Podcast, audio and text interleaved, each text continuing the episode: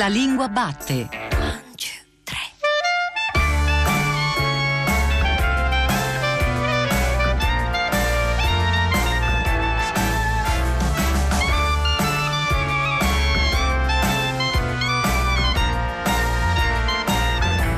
Buongiorno alle ascoltatrici e agli ascoltatori che ci seguono ora su Radio 3. Io sono Giordano Meacci e questa è La Lingua Batte, la trasmissione che ogni domenica va alla scoperta della lingua italiana. Oggi, prima delle puntate rilette, riscritte, rivisitate in una nuova versione con diversa sintassi, la parola del giorno è rispetto. Sì, perché abbiamo pensato di accompagnarvi durante l'estate ogni volta con una parola che vi sia d'aiuto e di conforto per almeno una settimana.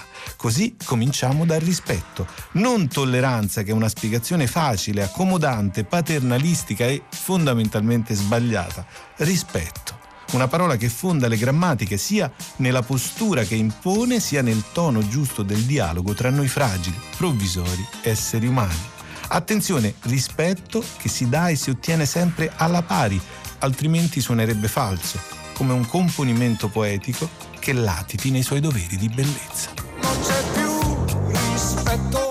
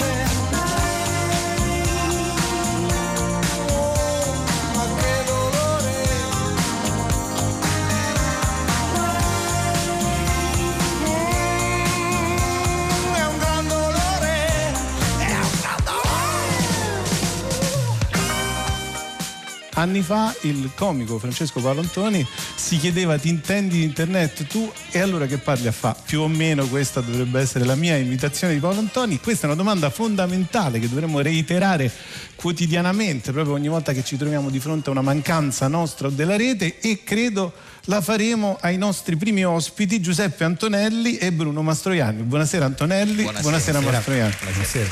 Giuseppe Antonelli caro al nostro cuore, questa è la formula di rito, è stato lo storico eh, conduttore della lingua batte, un amico della lingua batte ed è però anche eh, docente di linguistica italiana all'Università di Cassino, lo sappiamo, ha scritto tra gli altri libri la lingua in cui viviamo, guida all'italiano scritto, parlato, digitato nel 2017, volgare eloquenza come le parole hanno paralizzato la, pol- la, politica nel 2017, sempre molto prolifico Giuseppe Antonelli, tanto che è in uscita il 30 ottobre per Mondadori il Museo della Lingua Italiana. Bruno Mastroianni, filosofo, giornalista, scrittore, insegna Media Relations, relations scusate lo faccio volutamente proprio per, per giocare sulla mia pessima pronuncia, ma anche sugli anglicismi che ormai fanno parte della nostra quotidianità, la facoltà di comunicazione della Pontificia Università della Santa Croce. Tra i suoi libri La disputa felice, dissentire senza litigare sui social network, su,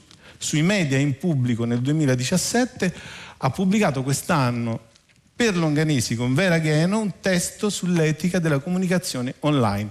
Tienilo acceso, posta, commenta, condividi senza spegnere il cervello. Antonelli, partiamo subito da quello che c'è, da quello che nella rete si legge, si vede, si ascolta, quindi si legge in senso etimologico e partiamo dalle grammatiche percepite in sostanza per cominciare questa nostra ricerca, una metafora dantesca che le è in questo periodo soprattutto particolarmente cara, eh, per capire se, qual è l'odore che fa la pantera linguistica della rete in questa fine del secondo decennio del XXI secolo tutta questione di fiere oggi, la leone da tastiera e la pantera odorosa del Dante del De Vulgare Eloquenzia. Ma eh, nella rete ovviamente c'è di tutto, c'è di tutto anche dal punto di vista linguistico, anche dal punto di vista delle tipologie testuali.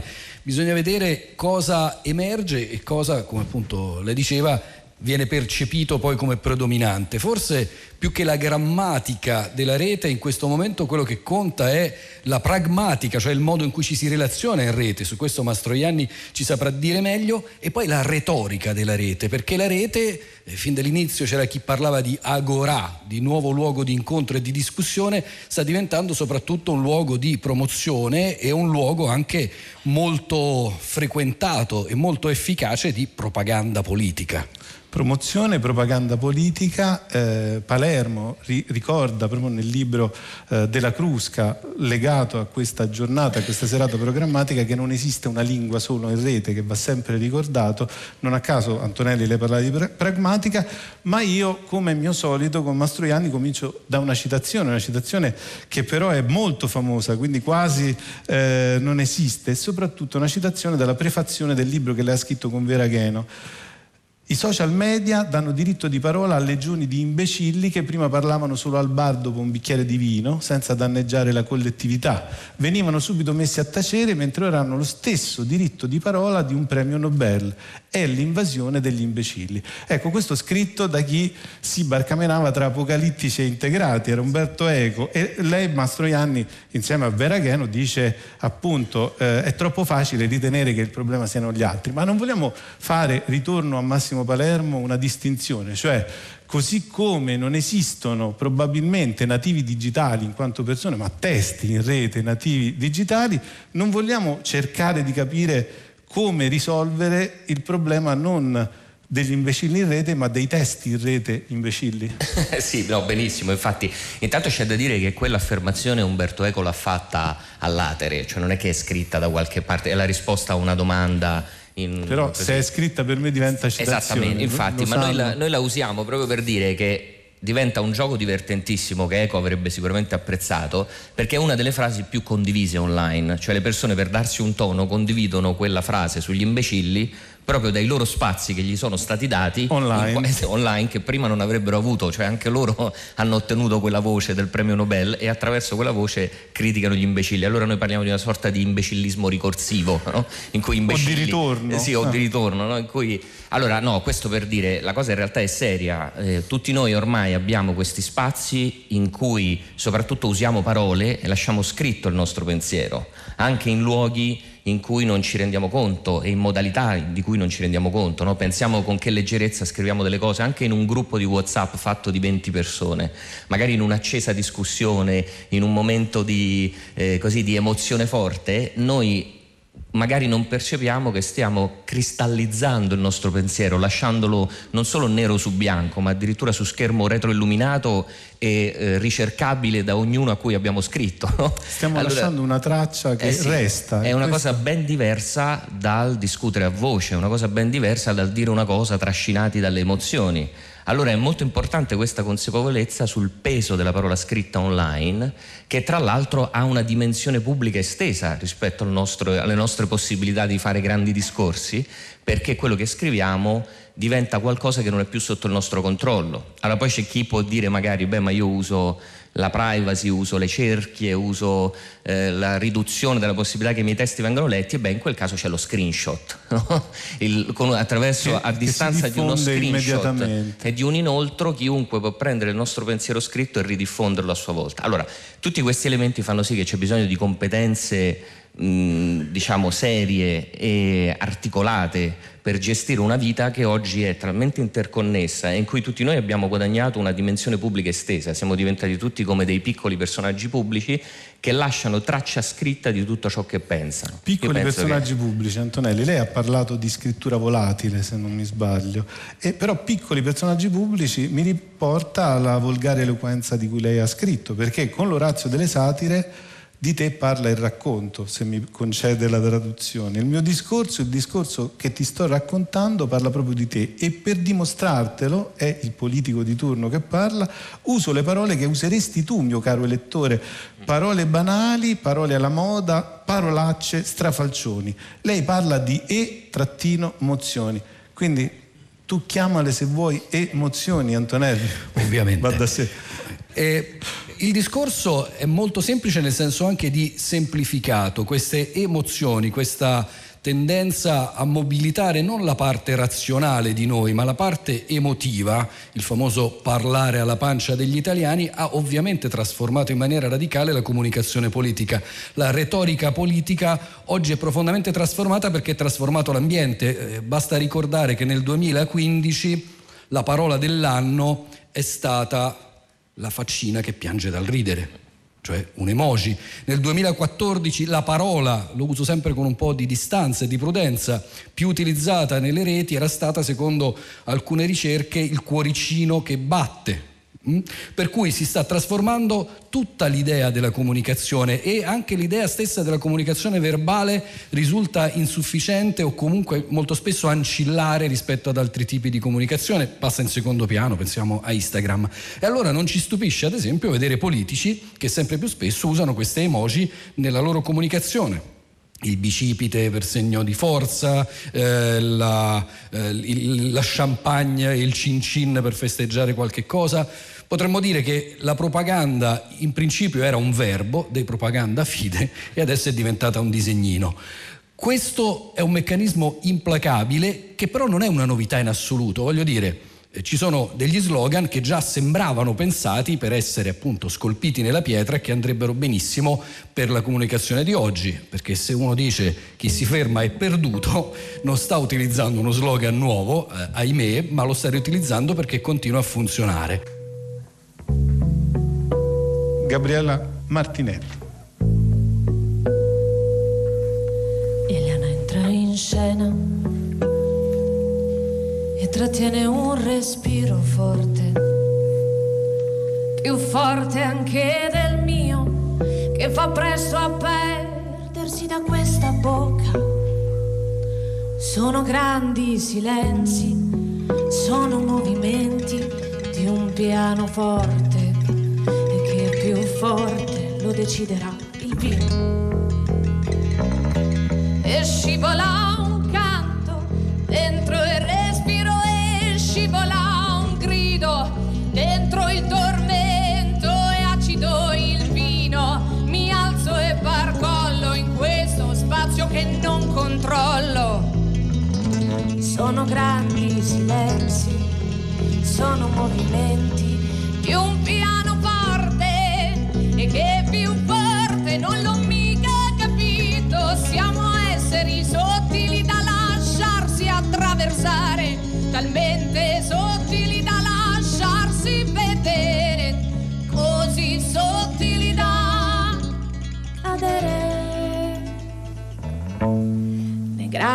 silenzi, nei movimenti di un pianoforte e che più forte lo deciderà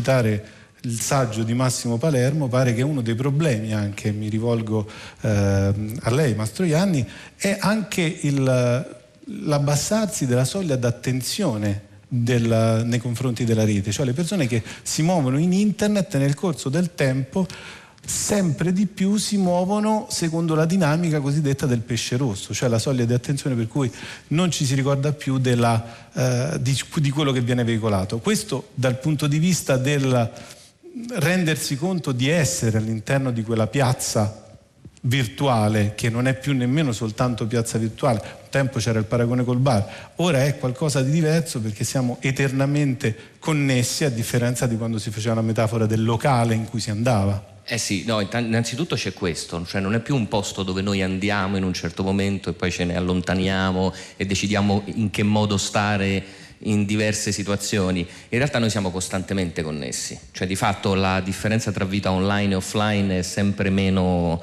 eh, percepibile, sempre meno, il confine è sempre meno marcato. La, il secondo elemento è quello del fatto che questa soglia dell'attenzione che si abbassa è dovuta anche a un meccanismo umano, direi naturale, istintivo. A noi ci piace avere conferma delle nostre idee, non ci piace essere contraddetti sostanzialmente. No? La conoscenza è sempre una piccola umiliazione. Nessuno conosce mai dicendo era proprio come dicevo io. Di solito è l'esperienza di dire ero rimasto un passo indietro, no? quando scopriamo qualcosa c'è la piccola umiliazione di dire fino ad oggi questa cosa non la sapevo. Allora la tendenza che la tecnologia potenzia questa tendenza umana istintiva di base a non muoversi tanto dalle proprie posizioni e convinzioni e anche diciamo, gli algoritmi aiutano in questo perché compiacciono le scelte precedenti dell'utente. Insomma, si può vivere in un mondo in cui hai costantemente ragione, sei circondato da quelli simili a te e percepisci tutti diversi, appunto come diversi, pericolosi, sbagliati. Questo abbassa moltissimo effettivamente la presenza in rete come elemento di nuova conoscenza, di nuova possibilità di scoprire mondi, linguaggi, prospettive.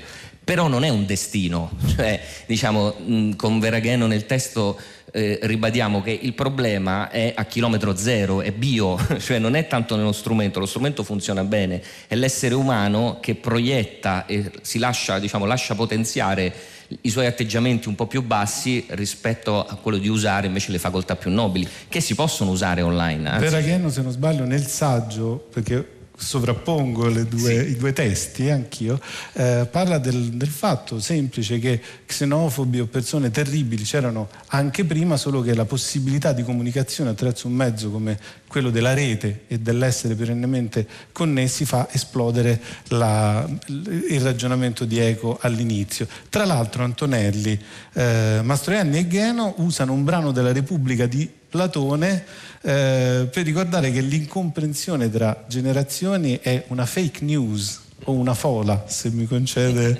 questa fola traduzione. E, e lei stesso parla di un problema che è transgenerazionale. Chi ritiene l'impoverimento linguistico portato degli ultimi anni rimpiange, come tutti i laudatores temporis acti, un passato che non esiste.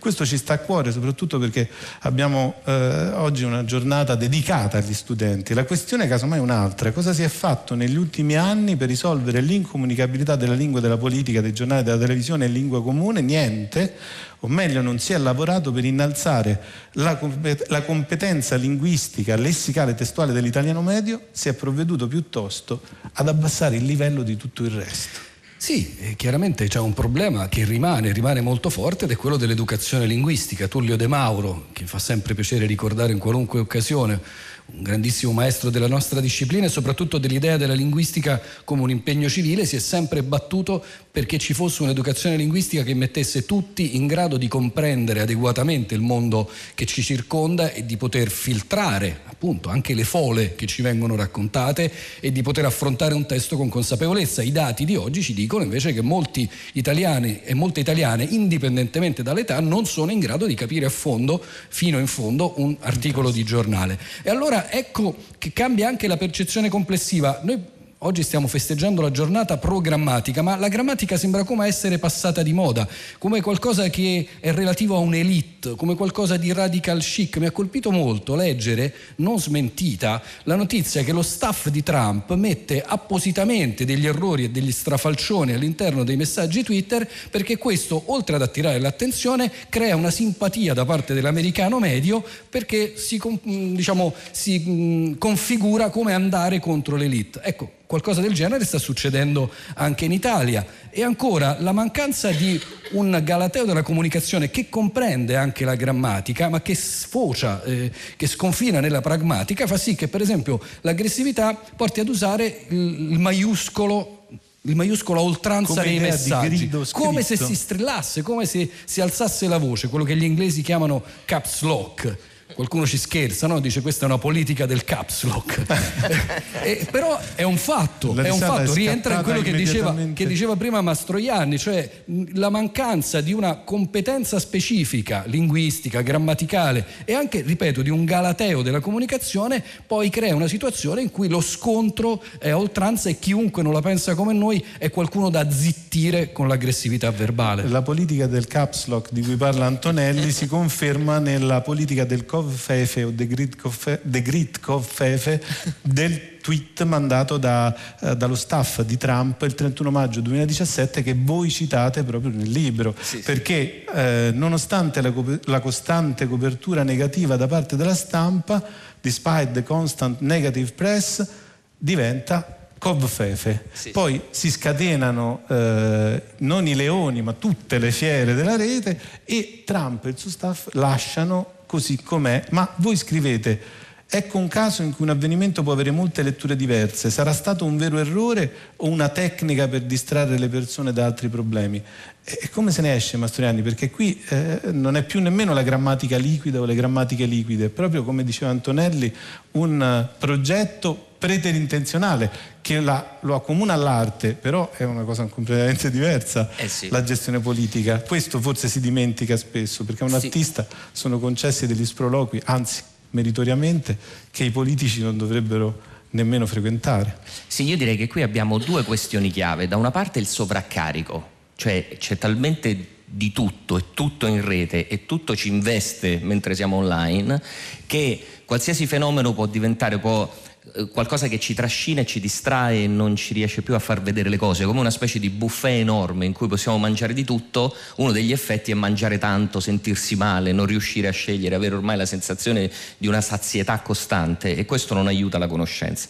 L'altro elemento fondamentale però è il diverso rapporto con la differenza che ha prodotto l'interconnessione, cioè qui uscendo dal semplice strumento, dalle tecniche, qui c'è una questione, il cittadino medio, l'utente medio, è esposto a una diversità di linguaggi e di contatto con cerchie sociali, culturali, religiose perfino, così differenti rispetto a una vita non connessa, che non è detto che abbia le capacità di gestire questo incontro con la differenza, cioè è roba quasi da mediatori culturali, da diplomatici, cioè riuscire a rappresentare, presentare e sostenere le proprie convinzioni di fronte a mondi così diversi, con linguaggi anche così diversi, con possibilità di fraintendimenti enormi, perché anche bisogna mettersi ormai d'accordo su cosa si intende per le parole più semplici, come libertà, amore, eccetera, cosa che è sempre avvenuta nell'umanità, ma non in maniera così diffusa, cioè non nelle tasche di ciascuno.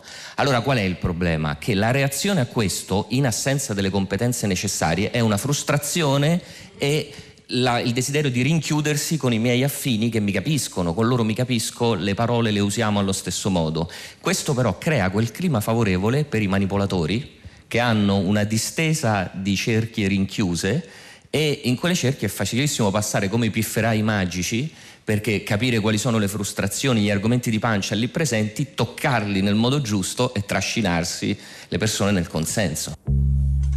Gabriella Martinelli. Che bella Erika, di bianco vestita, tra lenzuola, rosa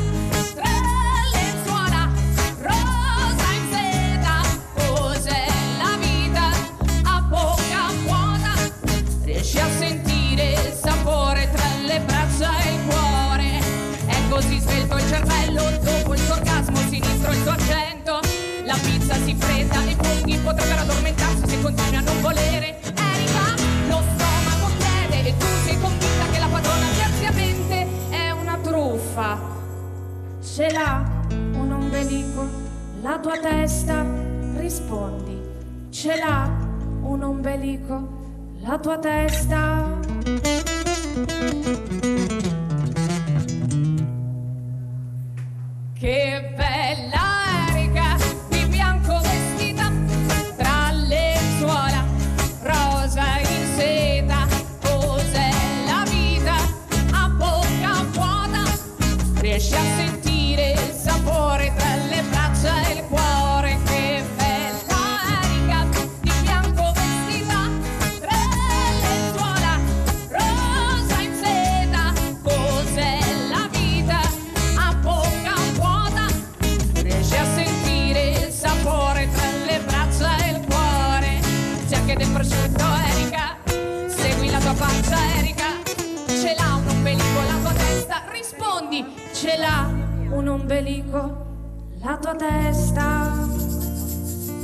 Pizzoli insegna linguistica italiana all'Università per gli Studi Internazionali di Roma e collabora con la società Dante Alighieri per la promozione della lingua italiana. Ha pubblicato tra l'altro per l'Accademia della Crusca le grammatiche di italiano per inglesi 1550-1776, un'analisi linguistica nel 2004. Si è occupata del contributo di Pinocchio alla fraseologia italiana e nel 2017 ha pubblicato per Carocci Storia illustrata della lingua italiana scritto con Luca Serianni. L'ha intervistata oggi per noi Cristina Faloci. Thank you.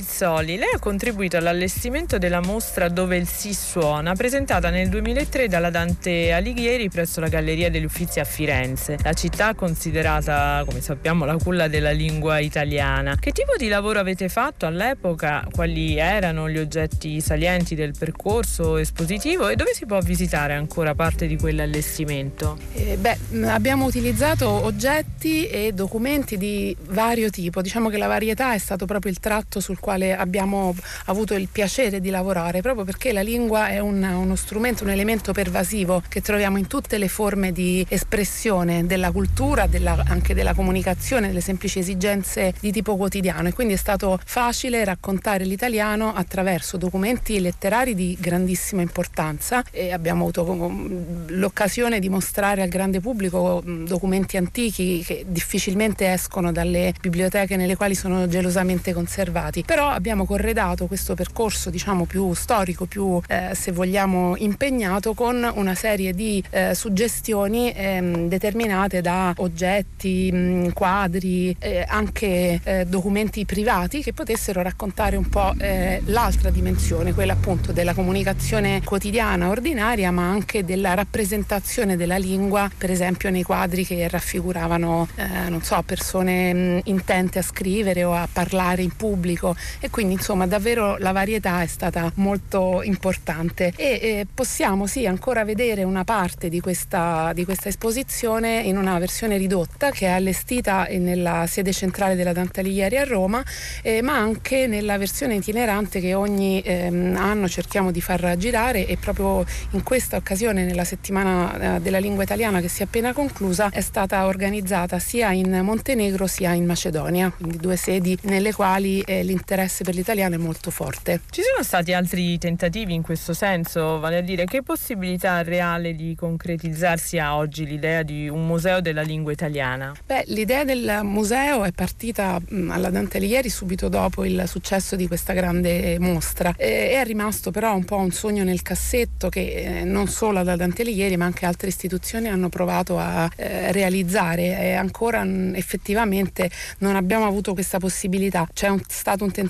per esempio a Lecco e ancora alla Sapienza mh, all'Università di Roma, c'è un gruppo di lavoro molto intenzionato a portare avanti questa possibilità, ma insomma sono ancora progetti in embrione. Pizzoli, lei questo lo sottolinea in particolare in un articolo di prossima uscita sul portale Treccani, cioè come la consapevolezza dell'importanza della valorizzazione delle lingue proprio nel trasmettere la cultura di un popolo abbia portato in realtà eh, soprattutto all'estero all'inaugurazione di musei a loro dedicati. Lingue in generale, lingue singole, gruppi linguistici, lingue minoritarie. Ecco, immagini di portarci per eh, il mondo attraverso alcuni di questi eh, musei, ne scelga magari uno per tipologia e secondo lei quali sarebbero quelli da non perdere, da cui forse potremmo apprendere qualcosa di proficuo per il nostro prossimo museo? Beh, i musei sul, dedicati alle lingue nel, nel, mondo sono incredibilmente più eh, numerosi di quello che forse a una prima sensazione ci aspetteremmo. Il direttore del Centro per la Lingua Norvegese ha raccolto proprio in quest'anno un uh, repertorio, ha pubblicato una,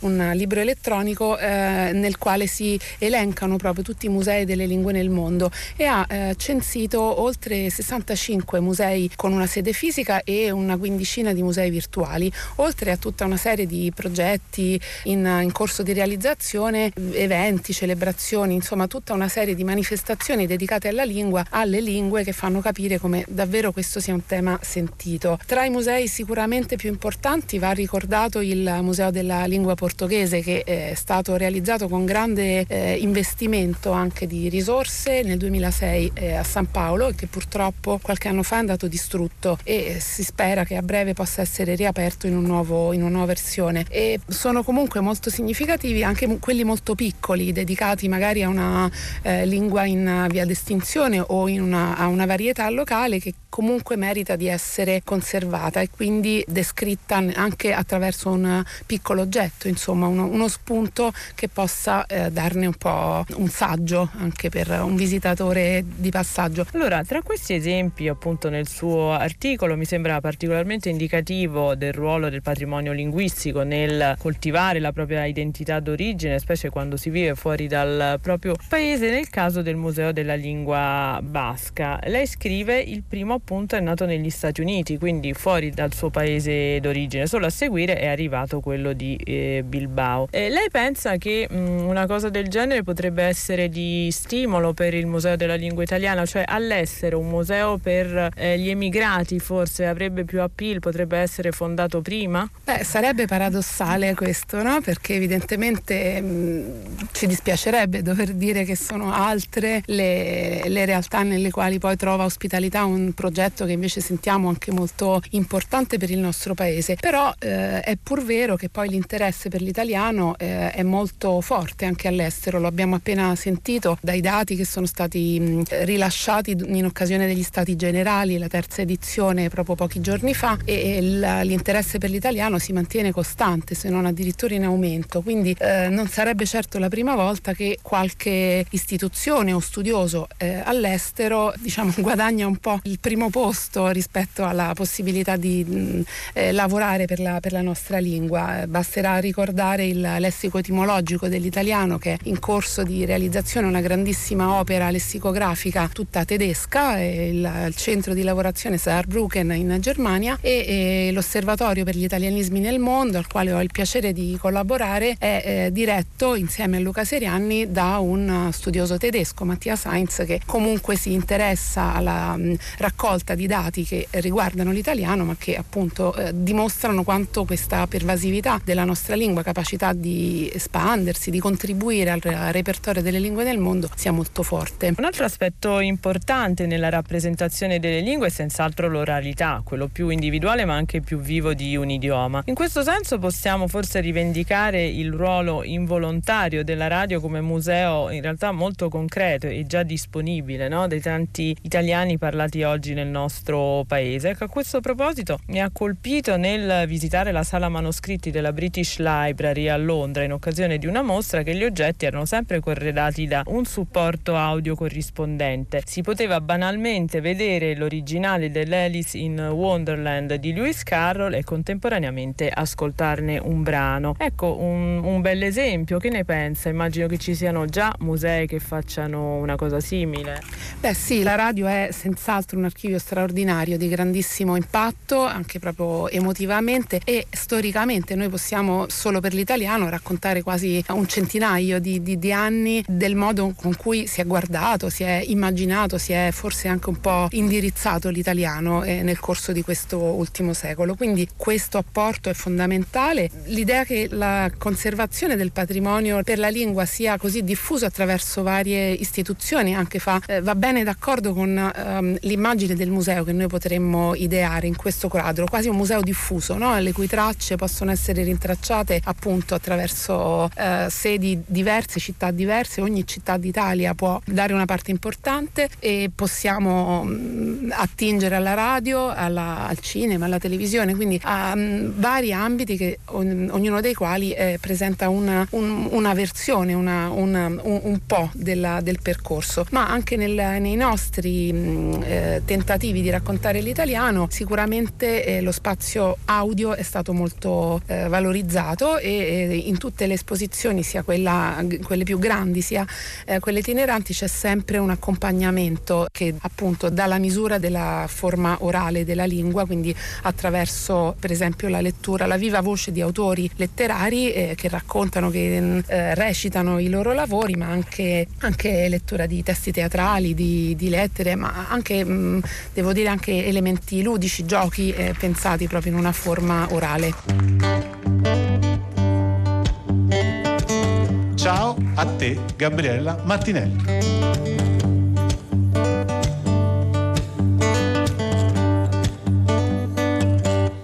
Ciao a te, che profumi di campagna,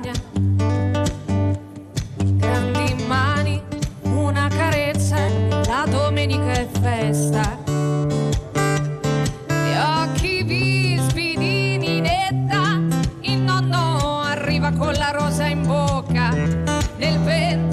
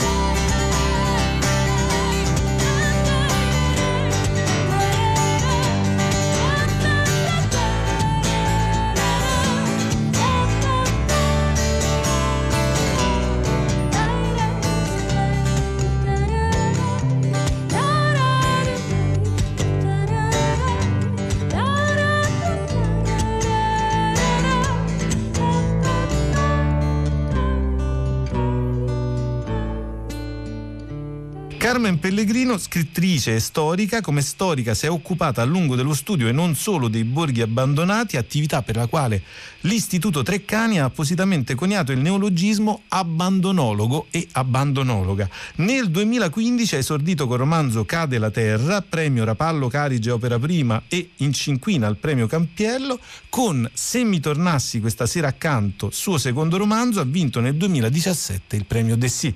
Niccolò Scaffai insegna letteratura contemporanea e comparata all'Università di Losanna, si occupa di poesia moderna, letteratura del Novecento, comparatistica e teoria letteraria. Tra i suoi lavori ricordiamo Montale il libro di poesia nel 2002, La regola e l'invenzione nel 2007, il lavoro del poeta Montale Sereni Caproni nel 2015 e, uscito da qualche mese per l'editore Carocci, Letteratura e ecologia, forme e temi di una relazione narrativa. Scaffai, partiamo da uno dei Nobel meno discussi in assoluto, Eugenio Montale, che ha esordito con quella che probabilmente è una delle raccolte fondamentali del Novecento, non solo italiano, e che ha continuato poi negli anni a confermarsi in uno stile e in una lingua cangianti creando però grammatiche. Proprio lui che all'inizio dei versi se la prende con i poeti laureati e che poi anche dopo con ironia scrive lo scrittore suppone e del poeta non si parli nemmeno che morto lui le sue opere lo rendano immortale.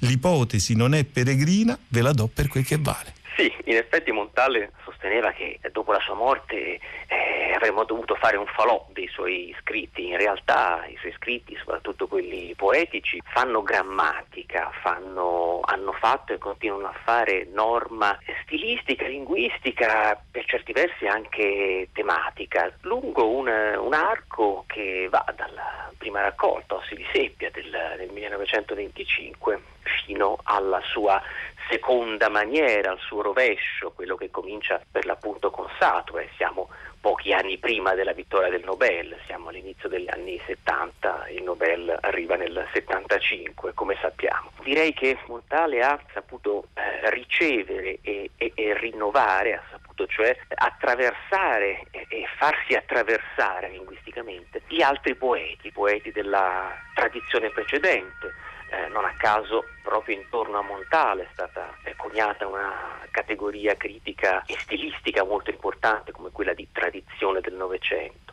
Principalmente eh, D'Annunzio, eh, Pascoli, i crepuscolari, quindi la, eh, dire, le glorie del, del primo Novecento. Di questo gli ossi di seppia in particolar modo risentono e in quali contesti applica questa tradizione linguistica e stilistica. Ma un contesto che per gli ossi di seppia è quello della, della sua Liguria, di un mondo che lui materialmente conosce, che rappresenta, sì certo, anche attraverso il filtro della lingua degli altri poeti, ma soprattutto eh, attraverso un'osservazione diretta di una realtà paesaggistica che è anche una realtà eh, esistenziale. Quindi un paesaggio privato che diventa universale attraverso la lingua poetica che si va creando. Pellegrino, ecco, dirà dal tempo e dello spazio, quindi senza limiti di tempo, quale Nobel in lingua italiana assegnerebbe e perché? Ecco, io assegnerei uh, un bel Nobel, anche in questo caso credo che a lui forse interesserebbe poco, a Primo Levi mi chiedo come mai, forse non credo che abbia avuto neanche delle candidature, perché alcuni dei nostri scrittori, per esempio un altro Nobel che assegnerei eh, Ignazio Filone ebbe 10 candidature, mentre Primo Levi a quanto mi risulta non ha avuto neanche una candidatura. E mi sembra assurdo perché certo la grandezza di Levi non ha bisogno di essere ricordato da me, cioè non devo ricordarla io. Però appunto i sommersi e salvati per esempio credo che sia uno dei libri più importanti del Novecento per come è andato più in là e più oltre nello scavo di quella zona grigia dei comportamenti umani. E, e poi riferisco, prendo una, una sua citazione no? eh, che ci dice tutta la grandezza di questo scrittore di multiforme ingegno conoscere i segreti dell'incredibile bellezza della materia vivente, eh, fissare l'orrore senza disperare. Ecco, questa è una mancanza nella, da parte dell'Accademia inspiegabile per me. Scaffai, continuiamo però con questa nostra disamina linguistica dei Nobel italiani assegnati, per così dire. Grazia Deledda nel 26, Luigi Pirandello nel 34.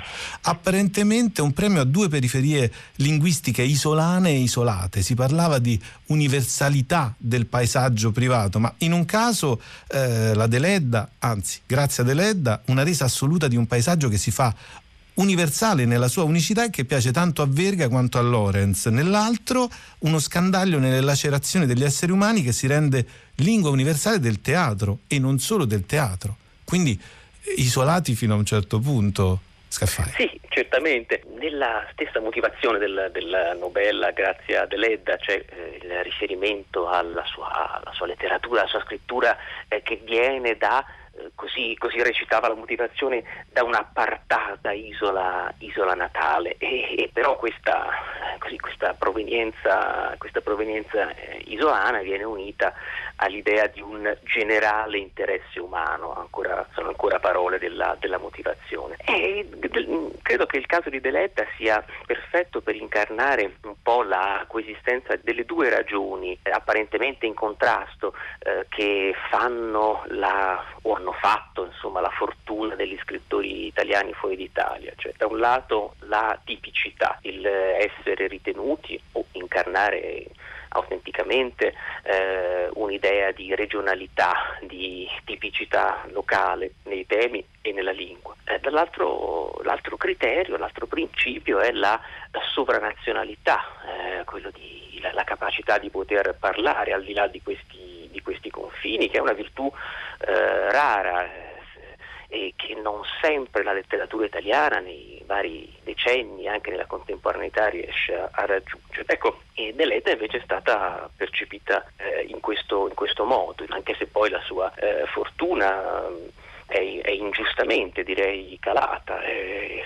per, non dire, per, non dire, che è quasi, quasi scomparsa. Ingiustamente calata, è vero, perché è una scrittrice con eh, una sua lingua, una sua, un suo universo narrativo che invece dovrebbe essere letto e riletto costantemente. Eh, ma Pellegrino, sei premi Nobel, una sola scrittrice, può essere davvero così tenendo conto di quanto abbiano fatto scuola, ad esempio, e sono solo esempi parziali, gli idioletti di Elsa Morante, Anna Maria Ortese, eh, Amelia Rosselli? Sì, Elsa Morante per esempio un altro Nobel mancato, inspiegabile, perché Elsa Morante eh, penso solo alla storia, no? Come dire, il trionfo del romanzo, cioè lì lei poi aveva questa visione del, della sua stessa definizione del romanzo che tiene insieme tutta la sua opera, no? ogni opera poetica nella quale l'autore attraverso una narrazione inventata di vicende esemplari da lui prese anche come pretesto dà intera una propria immagine dell'universo reale, aveva questa, questa visione anche della, della, possibilità della letteratura di, di, di, cambiare il mondo, bisogna scrivere, diceva, solo i libri che cambiano il mondo. E poi la sua fiducia nella parola letteraria, nella parola, nella parola scritta che poi in un certo senso ritroviamo, eh, ritroviamo proprio nella storia, nella, nella, nel suo romanzo La storia, il piccolo Giuseppe, eh, di, di, lui dice, si capiva che le parole per lui avevano un valore sicuro, come fossero tutt'uno con le cose, ma è anche un'altra donna, un'altra scrittrice eh, ho a cuore di cui vorrei insomma fare di cui vorrei fare il nome, che è Sibilla Leramo, per esempio. Ecco, un'altra, un'altra forse anche abbastanza dimenticata anche eh, da noi, eh, il suo Una donna, uscito nel 1906, ecco, forse non è un capolavoro dal punto di vista letterario, ma è un grande documento su un desiderio di emancipazione, era il 1906. In questo libro eh, c'è tutta la crisi della famiglia borghese, c'è l'urgenza di una nuova morale che giustifichi prima di tutto il diritto della donna a vivere la sua vita. La eh, Aleramo, che poi sarebbe forse l'anagramma di amorale, così che voleva insomma, raccontarsi, lei il suo, nome, il suo nome è Rina Faccio, no? una pellegrina dell'amore, fa una cosa, una cosa dirompente per quel tempo e forse anche per questo tempo, rende decidibile il desiderio femminile, proclama il diritto della donna alla felicità.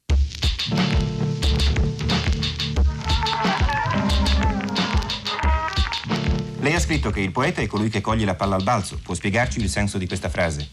Nel mio caso e anche in caso di altri credo che si tratti di, di, una situazione linguistica, ci sono delle cose che non possono essere dette che in un determinato tempo e con determinate parole, diciamo. Colui che si rende conto prima di questo fatto è anche lo stesso che poi realizza qualche cosa in questa direzione. Ecco, insomma, ci sono delle possibilità da essere prese ed essere prese tempestivamente, diciamo così. Un'altra domanda.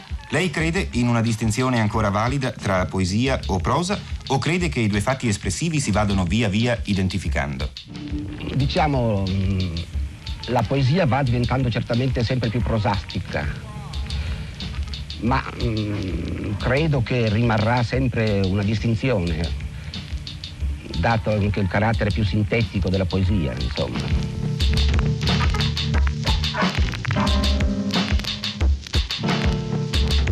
Ancora Montale, un'intervista a Eugenio Montale del 1959, un Eugenio Montale casalingo e pittore a 16 anni più o meno dal premio Nobel. Ci sono delle possibilità, dice Montale, da essere prese ed essere prese tempestivamente. È questo Pellegrino che fa la differenza, essere perfettamente, tempestivamente nel proprio tempo e spiegarlo nel modo che scegliamo. Credo è quello che ha fatto, credo, magnificamente eh, Ignazio Filone, no? che è un altro Nobel che io assegnerei, eh, lui che si definiva socialista senza partito e cristiano senza, senza chiesa, e che si oppone a ogni abuso, venga questo dalla politica, venga dalla Chiesa e analizza scandali e rapporti sociali definendoli rozzi, odiosi e falsi a favore di chi? Eh, di coloro che hanno fame di fede e giustizia. Penso che leggere e rileggere Silone di questi tempi ci farebbe anche molto bene perché si dichiara disgustato dai soprusi, dalla violenza, dalle ipocrisie e si convince che l'unica risorsa dell'essere umano sia quella di aiutare chi ha bisogno, i poveri, schierandosi al loro fianco. Eh, leggo questa, questa, citazione proprio da Fontamara, eh, la vita di quelli dimenticati dalla storia che si ripete sempre uguale, segnata dal lavoro, dalla disperazione e, e, soprattutto su queste vite incombe a un certo punto la scura barbarica del fascismo. In capo a tutti, questa è la citazione, c'è Dio, padrone del cielo, ognuno lo sa. Poi viene il principe di Torlonia, padrone delle terre, poi vengono le guardie del principe, poi vengono i cani delle guardie del principe, poi nulla, poi ancora nulla, poi ancora nulla, poi vengono i cafoni e si può dire che è finito. Ecco, io credo che sia di una straordinaria contemporaneità proprio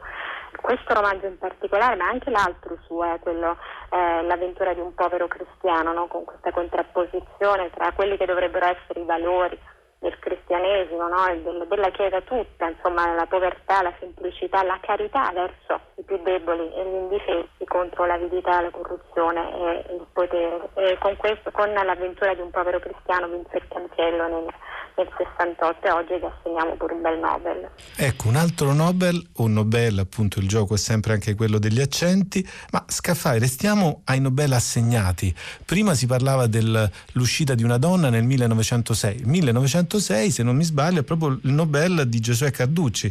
Ora ci sembra magari un Nobel particolarmente datato, ma è chiaro che la metrica barbara invece segna un momento decisivo nella costruzione del verso nuovo novecentesco, non fosse altro per motivi eh, di ritmo che verranno poi ridiscussi per, per decenni. Anche qui eh, qualcuno che ha trovato nel proprio tempo cose da prendere tempestivamente. Scaffai. Sì, proprio l'anno in cui Carducci vince contro un altro autore italiano che, aveva, eh, che era in corsa come Fugazzaro, ma che per eh, ragioni eh, più ideologiche che non, che non letterarie non vinse. Invece Carducci forse è uno dei pochi premi Nobel, certamente tra i pochi eh, italiani, nella cui motivazione si insiste proprio sulla eh, qualità eh, intrinseca, direi formale, ecco, dei, dei, suoi testi, tanto è vero che sono odi barbare, rime nuove, insomma le, le, poesie nelle quali viene colta la novità, una novità legata alla, alla, forma, alla, forma, alla forma metrica e dunque a questo incontro ancora una volta tra eh, tradizione e eh, innovazione, memoria della tradizione, memoria formale, stilistica e capacità di, di trasmissione. Ecco, è un po' la stessa caratteristica che viene riconosciuta molti decenni dopo, quasi 70 anni dopo, a, a Montale. Prima Carmen Pellegrino ha usato un'espressione molto, molto bella, cioè ha parlato di, eh, di, una donna come nel romanzo in cui viene reso dicibile il desiderio. Ecco, direi che è proprio la dicibilità una, una parola chiave. Che cosa ha fatto Montale con la con la sua lirica, ha reso dicibile in forma poetica, anzi in forma lirica, l'esperienza del presente di un uomo del Novecento e lo ha fatto soprattutto nella, nelle liriche delle occasioni, la raccolta del, del 39 e lo ha fatto attraverso scelte specificamente linguistiche, specificamente stilistiche. Se noi prendiamo una poesia che è stata illuminante per molto Novecento, eh, come Sotto la pioggia, e leggiamo versi come Strideva Dios muchachos, compañeros de mi vita, il tuo disco dalla corte. Ecco, in questi due versi ci sono molti principi innovativi, c'è l'uso originale dei, delle parole straniere, dei forestierismi da parte di Montale, che sono parole legate al titolo, ai versi di una canzone, di una canzone che diventa testo di una poesia lirica alta. E poi ci sono i dischi, e poi ci sono, nelle occasioni, in tante sue poesie, le parole che si riferiscono alla tecnologia d'uso quotidiano dei suoi anni. Ecco, questo nessuno in Italia l'aveva fatto. Quindi proprio il momento in cui si coglie l'esatto presente. Pellegrino, eh, da Montale di nuovo torniamo a Giosuè Carducci e poi a un altro Giosuè e all'epitaffio del suo romanzo, peraltro intitolato Se mi tornassi questa sera accanto da un verso di gatto. Eh, quello di Giosuè Pindari, pose, qui giacciono le membra di Giosuè Pindari che camminò al fianco di uomini liberati, nel giorno del giudizio non sarà presente non risorgerà perché ne ha avuto abbastanza. Ecco, questa è una non risurrezione e a differenza eh, dell'immortalità dei grandi scrittori, dei grandi poeti, delle grandi scrittrici, è una non resurrezione, una biura dell'immortalità, apparentemente il contrario del montale pur ironico dell'inizio di questa chiacchierata. Pellegrino sì, sì, a Giuseppina non voleva assolutamente, ecco, il giorno del giudizio non lo attendeva. E a proposito del giorno del giudizio, ecco, adesso se posso assegnare brevemente qualche Nobel proprio così eh, estemporaneo. Mi viene in mente il giorno del giudizio di, di Salvatore Satta, che è un, un libro certo incompiuto, uno dei più grandi del Novecento secondo me. E forse quel libro eh, non meriterebbe, ma come lo meriterebbe Berto, per esempio, per il male oscuro. Oppure, così al volo, un Nobel a Ceronetti, che è morto di recente, così mi piace ricordarlo per la traduzione, anche solo per la traduzione del Cantico dei Cantici, che ce l'ha riportato a, a a quello che è poi alla, un testo d'amore. Infine mi viene in mente Sergio Azzeni, un Nobel anche a lui per Passavamo sulla terra leggerio, anche per il quinto passo e l'addio. Questa sua attenzione, prima parlavamo di Sardegna, eccetera, agli umili e sconfitti, agli emarginati, quelli che la storia non ricorda, ai rimossi, alle grandi rimozioni della, della storia, che la storia, la storia con la S maiuscola è la storia di uomini e donne calpestati da quella stessa storia.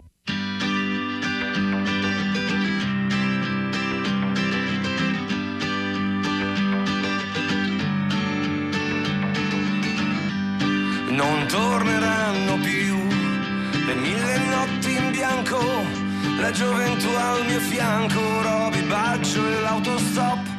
Non torneranno più i miei vecchi polmoni la naia tra i coglioni, scioperi e università.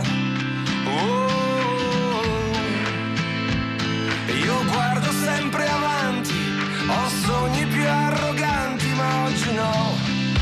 Oh,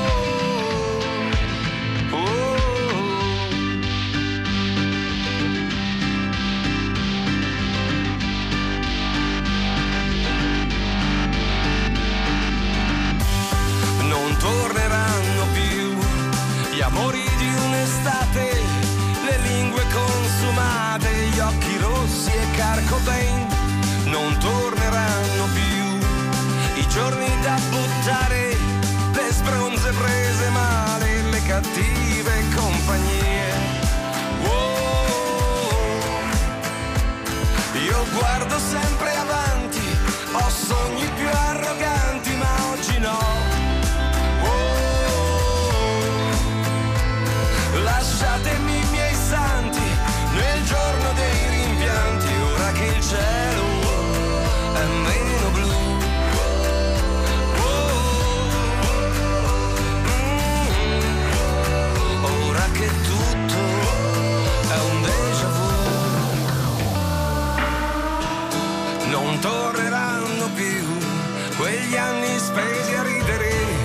tua voglia di vivere mi manca, amico mio.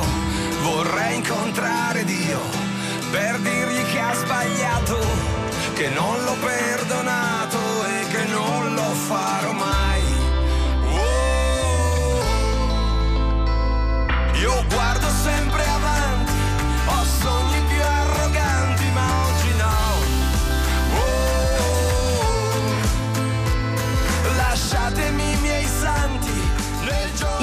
Remix della lingua batte sono realizzati da Cristina Faloci e Manuel De Lucia. Per riascoltare e scaricare le puntate, lalinguabatte.rai.it o l'app Rai Play Radio. Su Facebook La Lingua Batte trattino Radio 3. Per scriverci lalinguabatte chiocciolarai.it.